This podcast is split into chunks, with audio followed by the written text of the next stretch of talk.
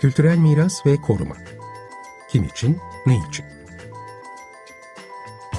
Hazırlayan ve sunanlar Asu Aksoy ve Burçin Altınsay.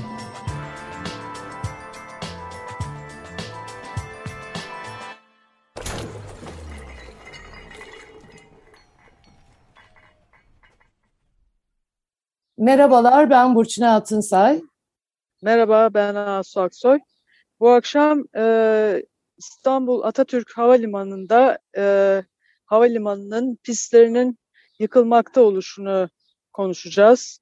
Çok değerli bir konuğumuz var. Bu e, ulaşım uzmanı Profesör Doktor Haluk Gerçek. Birazdan kendisini tanıtacağız. Şimdi hemen bu Atatürk Havaalanı'nda e, son günlerde ne oluyor? Aslında bu gazetelerde e, işlendi. Fakat hatırlamak üzere yani 2019 yılında Atatürk Havaalanı kapatılmıştı İstanbul Havaalanı yapılması akabinde. Şimdi de işte geçtiğimiz günlerde üç pistinin iki pisti iş makineleriyle yıkılmaya başlandı. Ee, ve bunun yıkılacağını, bu pistlerin yıkılacağını Çevre ve Şehircilik İklim Değişikliği Bakanı Murat Kurum e, söylemişti ve demişti ki buraya e, bir millet bahçesi yapılacak. Hatta işte millet bahçesinin ihalesinin gerçekleştirildiğini de okuduk.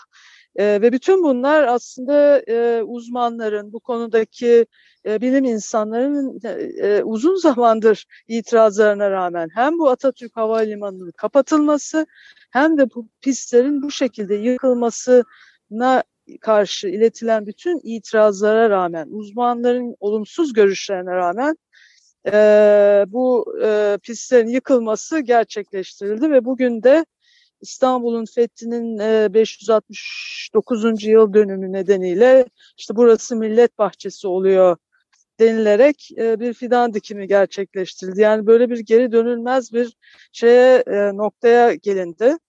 Ee, ve şimdi işte biz bu akşam yani bu e, Atatürk Havalimanı e, aslında hani böyle kültürel mirasla nasıl nereden ilgisi var denebilir ama e, tabii ki Atatürk Havalimanı bir ekonomik değer aynı zamanda kültürel ve tarihi bir değer. Biz hem ekonomisiyle hem ulaşım politikasıyla hem de kültürel boyutlarıyla iki programda bu konuyu ele alacağız. Bugünkü programımızda konuya daha ziyade ekonomik açıdan ve işte ulaşım politikası açısından bakacağız ve Atatürk Havalimanı'nın e, aslında İstanbul tarihinde kenti şekillendiren bir nasıl diyelim bir altyapı yatırımı olarak nasıl ortaya çıktı ve yeni havalimanı inşaatıyla da nasıl kapatıldığı bu politikaların arkasındaki yaklaşımları konuşmaya çalışacağız. Bu e, akşam konuğumuzda dediğim gibi Profesör Doktor Haluk Gerçek. Hoş geldiniz Haluk Hocam. Hoş bulduk. Hoş geldiniz Haluk Bey. Ee, ben kısaca tanıtayım sizi. İTÜ İnşaat Fakültesinden 2015 yılında emekli e, olan Profesör Doktor Haluk Gerçek çok sayıda e, ulaştırma projesinde hem akademik ortamda hem de dışarıda 35 yılı aşkın süredir çalışıyor. E, bölgesel ve kentsel ulaştırma planlaması ve politikaları, sürdürülebilir kentsel hareketlilik ve erişilebilirlik, ulaştırma talep analizi, ulaşım modelleri ve ulaştırma yatırımlarının ekonomik değerlendirilmesi konularında çalışmalar yapmakta. İngiltere'de Leeds Üniversitesi Ulaştırma Enstitüsü'nde, Kanada'da Queen's Üniversitesi'nde araştırmacı olarak çalışmış. E, Asya Kalkınma Bankası'nda da İstanbul, İzmir, Bursa ve Eskişehir ulaşım ana planı çalışmalarında proje yöneticisi ve danışman olarak görev yapmış. Birleşik Krallık Dışişleri ve Kalkınma Bakanlığı tarafından desteklenen Küresel Geleceğin Şehirleri Programı kapsamında da İstanbul Sürdürülebilir Kentsel Hareketlilik Planı projesinde genel koordinatör olarak çalışmış. Bu proje 2022 yılının Mart ayında tamamlanmış. İstanbul açısından önemli bir proje bu. Hoş geldiniz tekrar Haluk Bey. Şimdi size ilk sorumuzu ben ileteyim. Şimdi Atatürk Havalimanı 2017 yılında dünyanın en fazla yolcu taşıyan 17. havalimanıymış ve yılda 65 milyon yolcu taşıyormuş. E, raylı sistemle bağlantılı olan fonksiyonel bir havalimanıydı demişsiniz siz bir söyleşinizde. Öncelikle Atatürk Havalimanı ya da eski adıyla Yeşilköy Havalimanı nasıl bir hava alanıydı ve neden kapatıldı? Bir kapasite sorunu var mıydı? İstanbul Havalimanı kararı sizce doğru muydu? Bu konudaki yorumlarınızla başlayabilir miyiz? Elbette. E, sizin de belirttiğiniz gibi 2019 yılında İstanbul Büyükşehir Belediyesi'nin düzenlediği İstanbul Sürdürülebilir Ulaşım Kongresi'ne ben bir bildiri sunmuştum. Orada da Atatürk Havalimanı'nın 3. havalimanı açılsa bile kapatılmaması gerektiğini, e, Sabiha Gökçen Atatürk Havalimanı ve İstanbul Havalimanı'nın birlikte diğer birçok batı metropollerinde olduğu gibi çalıştırılabilmesinin mümkün olduğunu ve ekonomik açıdan çok önemli bir değer olan Atatürk Havalimanı'nın işlevsel olarak da e, tıkır tıkır çalışan bir havalimanı olması nedeniyle e, işletmeye devam edilmesi gerektiğini belirtmiştim. E, gerçekten de yine sizin söylediğiniz gibi 2017 yılında Atatürk Havalimanı yaklaşık 64 milyonun üstünde bir yolcu taşıyarak dünya sıralamasında 17. sıradaydı. 2018'de yani kapat, kapatılmadan önceki yılda da 68.3 milyon yolcu taşıdı bu havalimanı. Hepsi çalışır vaziyette olan bakım, onarım tesisleri, hangarlar, kargo tesisleri, pistleri, yolcu terminalleriyle e, tam anlamıyla fonksiyonel bir havalimanıydı. Kapasite açısından da en son 2016 yılında eklenen e, dış hatlar terminali ve yeni üç köprüyle birlikte e, yıllık yolcu kapasitesi 65 milyon yolcuya çıkarılmıştı. Sabiha Gökçen Havalimanı da e, biliyorsunuz yeni bir, bir pist ilavesi çalışmaları uzun zaman zamandır devam ediyor. O da tamamlandığı zaman onun da kapasitesi 65 milyon yolcu olacak. Şu anda İstanbul Havalimanı'nın kapasitesi mevcut durumda yeni 3. havalimanının 90 milyon yıllık yolcu. Yani toplamda 3 havalimanı 220 e, milyon yolculuk bir e, birlikte çalışmaları halinde yolcu kapasitesi oluşturabiliyorlar. Halbuki sadece İstanbul Havalimanı ileride 150 milyon yolcu kapasitesine çıkarılması planlanıyor yeni yapılacak eklemelerle ve Sabiha Gökçen Havalimanı ile birlikte bu iki havalimanı çalıştırıldığında yıllık toplam 215 milyon yolcu kapasitesine gelişiyor, geliyorlar ki bu üç havalimanının kapasitesinin altında. Yani bu yeni yatırım Atatürk Havalimanı'nın işletilmesiyle sağlanacak kapasiteyi üstelik 3. havalimanının ek kapasite arttırımı yapılmadan 3 e, havalimanı birlikte çalışsa çok daha fazla yolcu taşıyacak. Bir kere bunu belirtmek lazım. İkincisi Burada önemli olan nokta Atatürk Havalimanı ve 3. Havalimanı karşılaştırıldığında lokasyon açısından da 3. Havalimanı'nın ciddi sakıncalar taşıdığını havacılık sektöründeki uzmanlar söylediler. Yani gerek e, İstanbul'un en fazla sis olan bir bölgesinde olması, gerek e, Karadeniz'den gelen rüzgarlara açık olması, kış koşullarında işte yaşadık geçen kış uzun süre devre dışı kaldı e, İstanbul Havalimanı. Hatta Atatürk Havalimanı'nın kullanılması zorunluluğu çıktı birçok bakımdan yedek olarak. Bütün bu özellikleriyle mutlaka Atatürk Havalimanı'nın işletmeye devam etmesi, özellikle İstanbul'un deprem yani deprem riski taşıyan bir kent olması, acil durumda bu havalimanına ileride çok büyük ihtiyaç olması ve lojistik ve askeri nedenlerle de yine aynı şekilde bu havalimanının işletilmeye devam edilmesi çok sayıda plancı, uzman, hava sektöründen ilgililer tarafından söylendi. Fakat bu nedense dinlenmedi bütün bu uyarılar ve bilimsel söylemler e, tamamen kimseye sorulmadan fonksiyonel bir havalimanı e, bir kararla kapatıldı ne yazık ki. Aslında burada söylediğiniz yani e, Atatürk Havalimanı yıkılmasa İstanbul Havalimanı'nda yapılacak o ek yatırım yerine yıkılmasa ve kullanılsa diyorsunuz daha fazla bir kapasite e, yolcu kapasitesi sağlanacak diyorsunuz değil mi? Doğru. Doğru. Bunun yani altını çizmek için.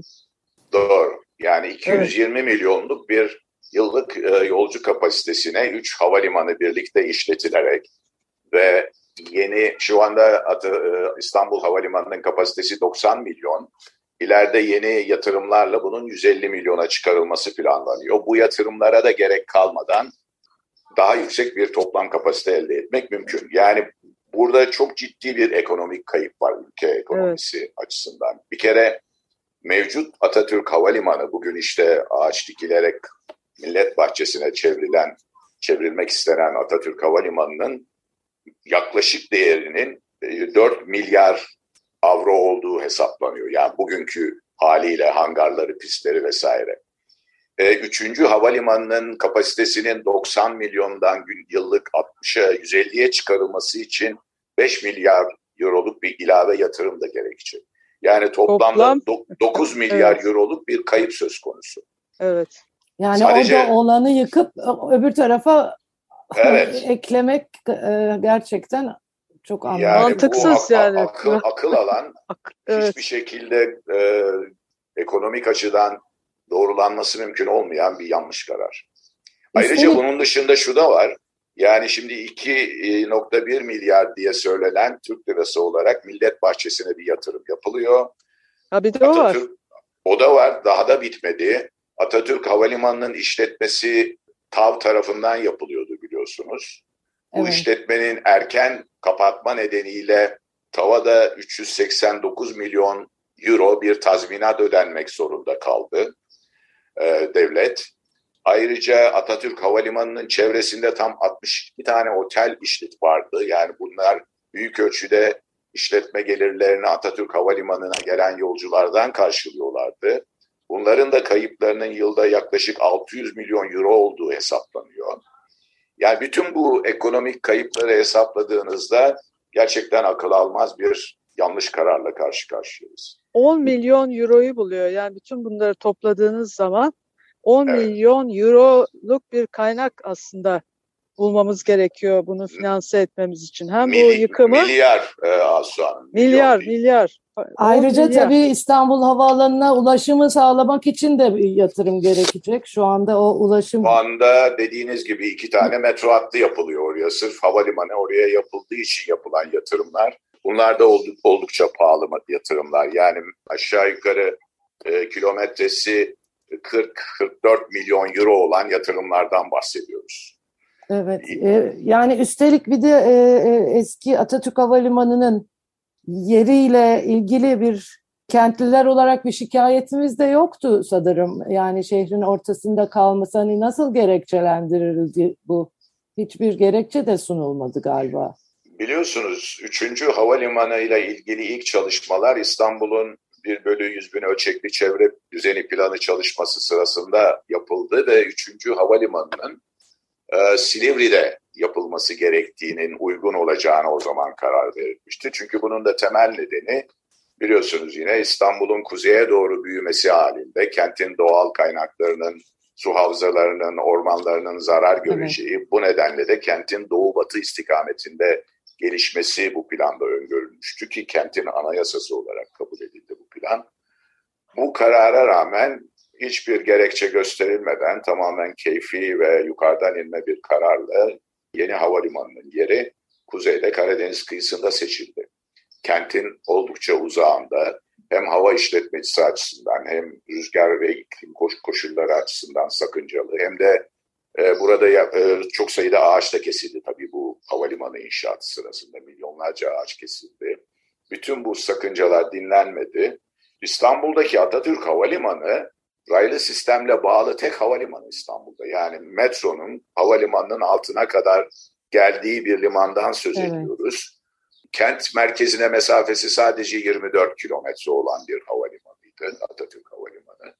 Yani kolay erişilebilen, birçok bakımdan lojistik açıdan, askeri açıdan olması gereken yerde olan bir havalimanıydı. Bu durumda bile hala ben açıkçası bir geri dönme imkanının olası olduğunu düşünüyorum. Çünkü e, üç havalimanı birçok kentte mesela e, biliyorsunuz New York'ta beş havalimanı var, Londra'da altı tane havalimanı var, Paris'te, Moskova'da dört havalimanı var. Yani büyük metropollerde e, çok sayıda havalimanı aynı anda birlikte işletilebiliyor.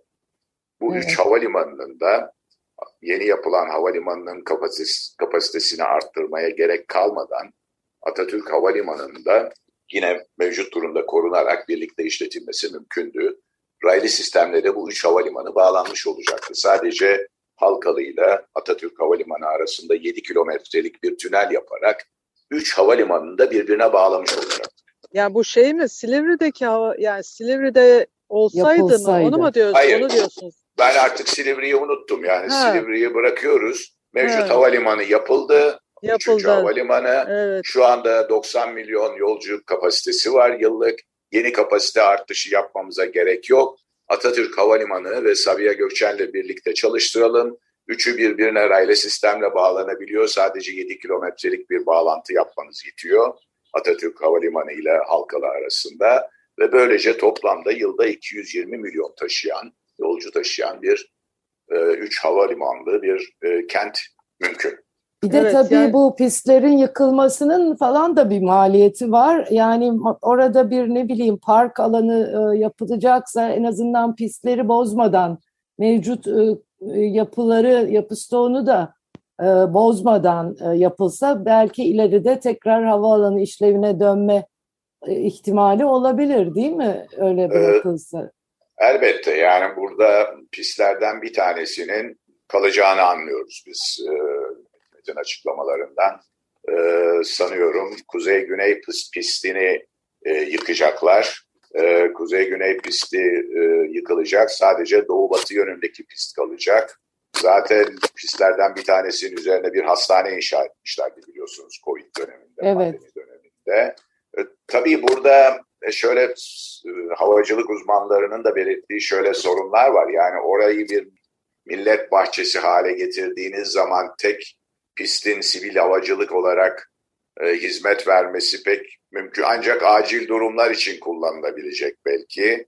E, ama onun dışında ticari bir e, işletme için e, bu tek pistin ben Atatürk Havalimanı'nda kullanılmaya devam edeceğini e, düşünmüyorum. Çünkü orada da bir bana göre bir aldatma söz konusu. Yani biz Atatürk Havalimanı'nı kapatmıyoruz. Tek pist olarak işletmeye devam edecek deseler de bu işletme ticari bir işletme olmayacak. Ancak acil durumlarda bir de işte tırnak içinde devlet büyüklerinin ihtiyaç durduğu zamanlarda kullanılan bir pist olarak kalacak.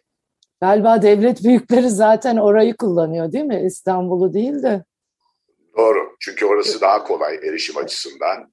Evet. Ee, üstelik e, hava koşullarından da 3. havalimanı kadar kötü etkilenmedi. Mesela geçen sene kış ortamında hep orası kullanıldı acil durumlar için.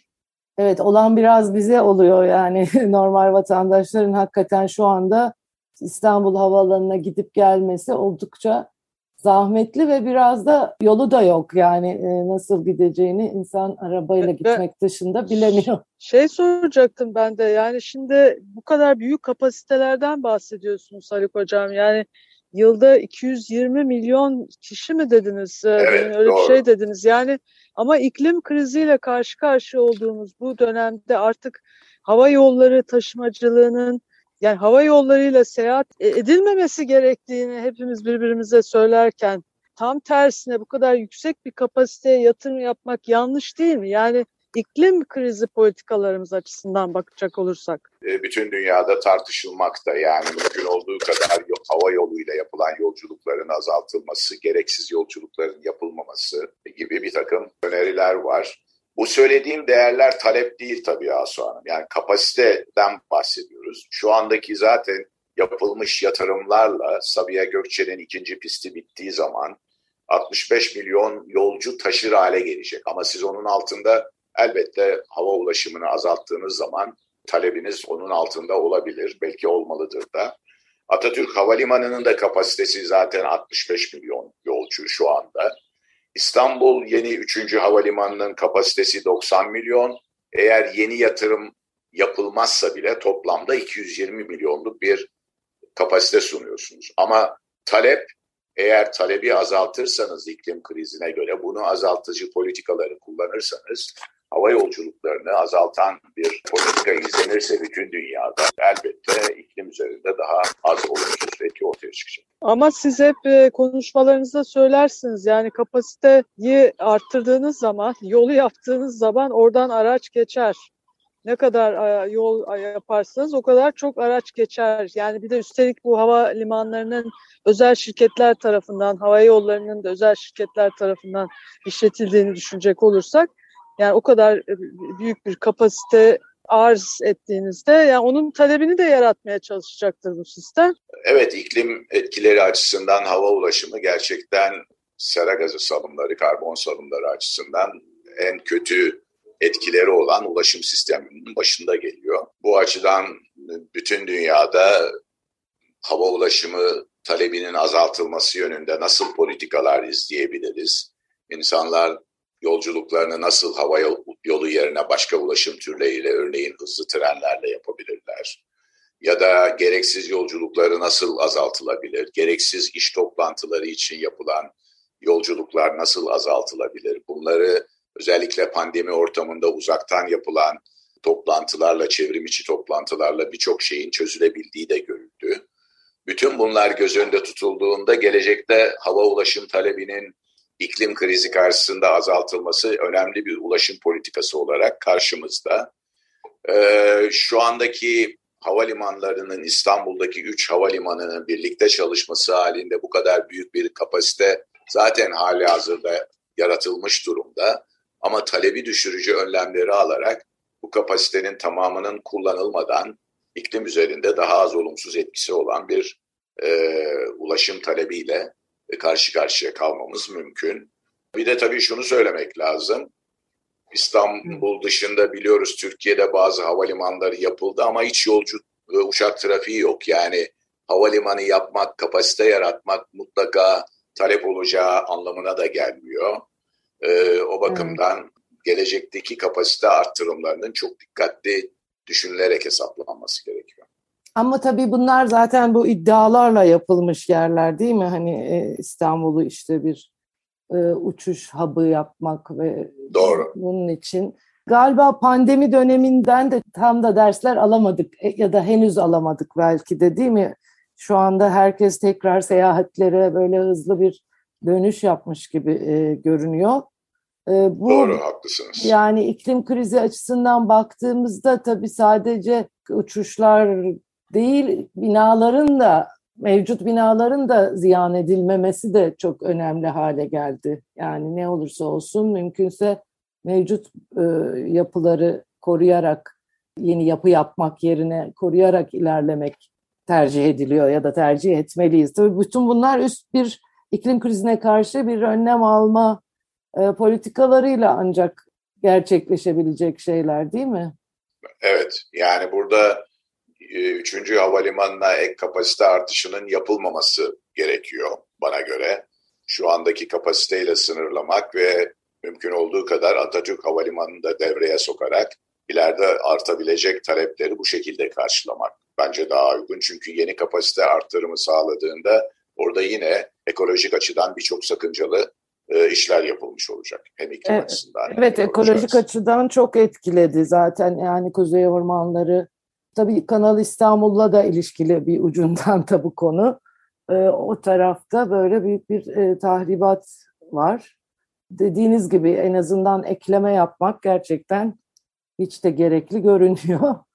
Evet. Yani aslında sizin de söylediğiniz bu mevcut üç havaalanıyla madem e, İstanbul Havaalanı'nda artık yapıldı, onu da mevcut kapasitesiyle kullanarak e, en doğrusu kent için şu anda bu görünüyor. O, optimum bir e, çözüm olarak bu gözüküyor. İşletme açısından tabii verilmiş bazı sözler var. İGA'ya evet. yani evet. 3. havalimanını işletip garantiler var. Bunun bence çözümü e, bulunabilir. Benim aklıma gelen ve sanıyorum daha önce de belirtilen çözümlerin başında İstanbul Havalimanı ile yeni 3. Havalimanı ile Atatürk Havalimanı aynı işletmeci tarafından işletilirse bence bu sorun da büyük ölçüde çözülmüş olur.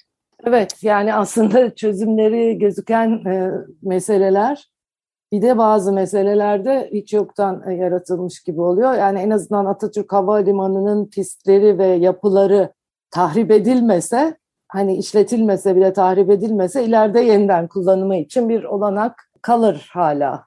Evet, Evet. yani burada pistlerden birinin tahrip edilmesi bile büyük bir ekonomik kayıp ve o havalimanının geriye dönüşümü yani tekrar kullanılabilmesi açısından önemli Evet. bir e, eksiklik yaratacak.